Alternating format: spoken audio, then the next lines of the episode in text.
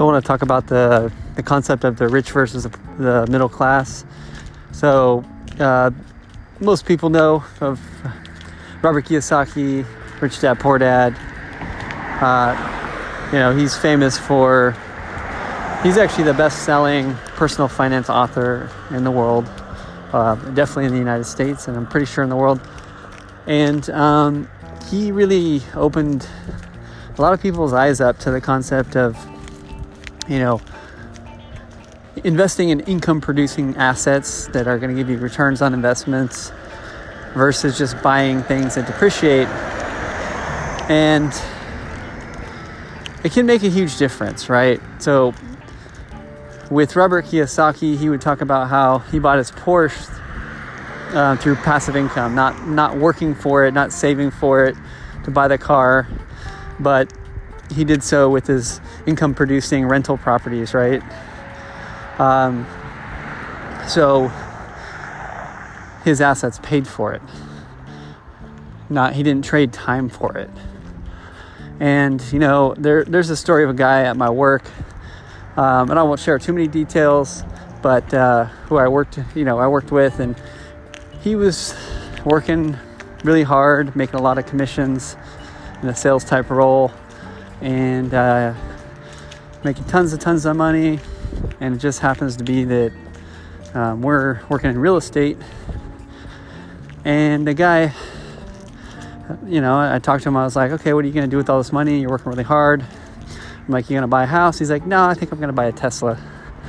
It's like, oh, yeah, okay. Uh, why don't, you know, it's like, why? You don't have a nice car? He's like, no, I already have like a pretty much a brand new Toyota Prius, which I love. And I'm like, well, if you love that car, why do you want to buy this other car?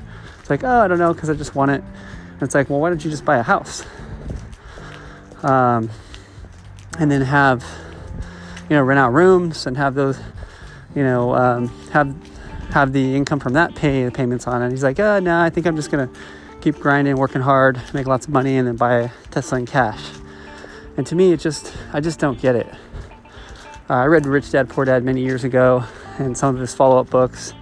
And I've I also listen to his podcast from time to time. Actually, it's pretty good. He actually has a podcast, um, and um, just to kind of reset my mind every now and then, I just like to listen to him, just to remind myself not to trade time for for doodads and liabilities.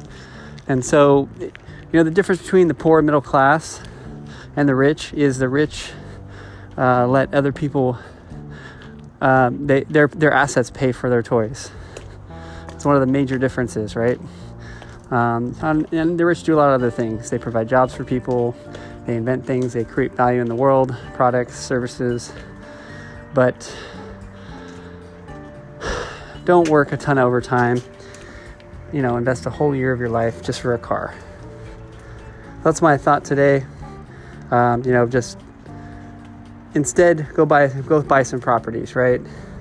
And let those produce income and then have that pay for the car right? That way you have some kind of assets to show for because cars depreciate really fast. They're one of the fastest depreciating liabilities out there.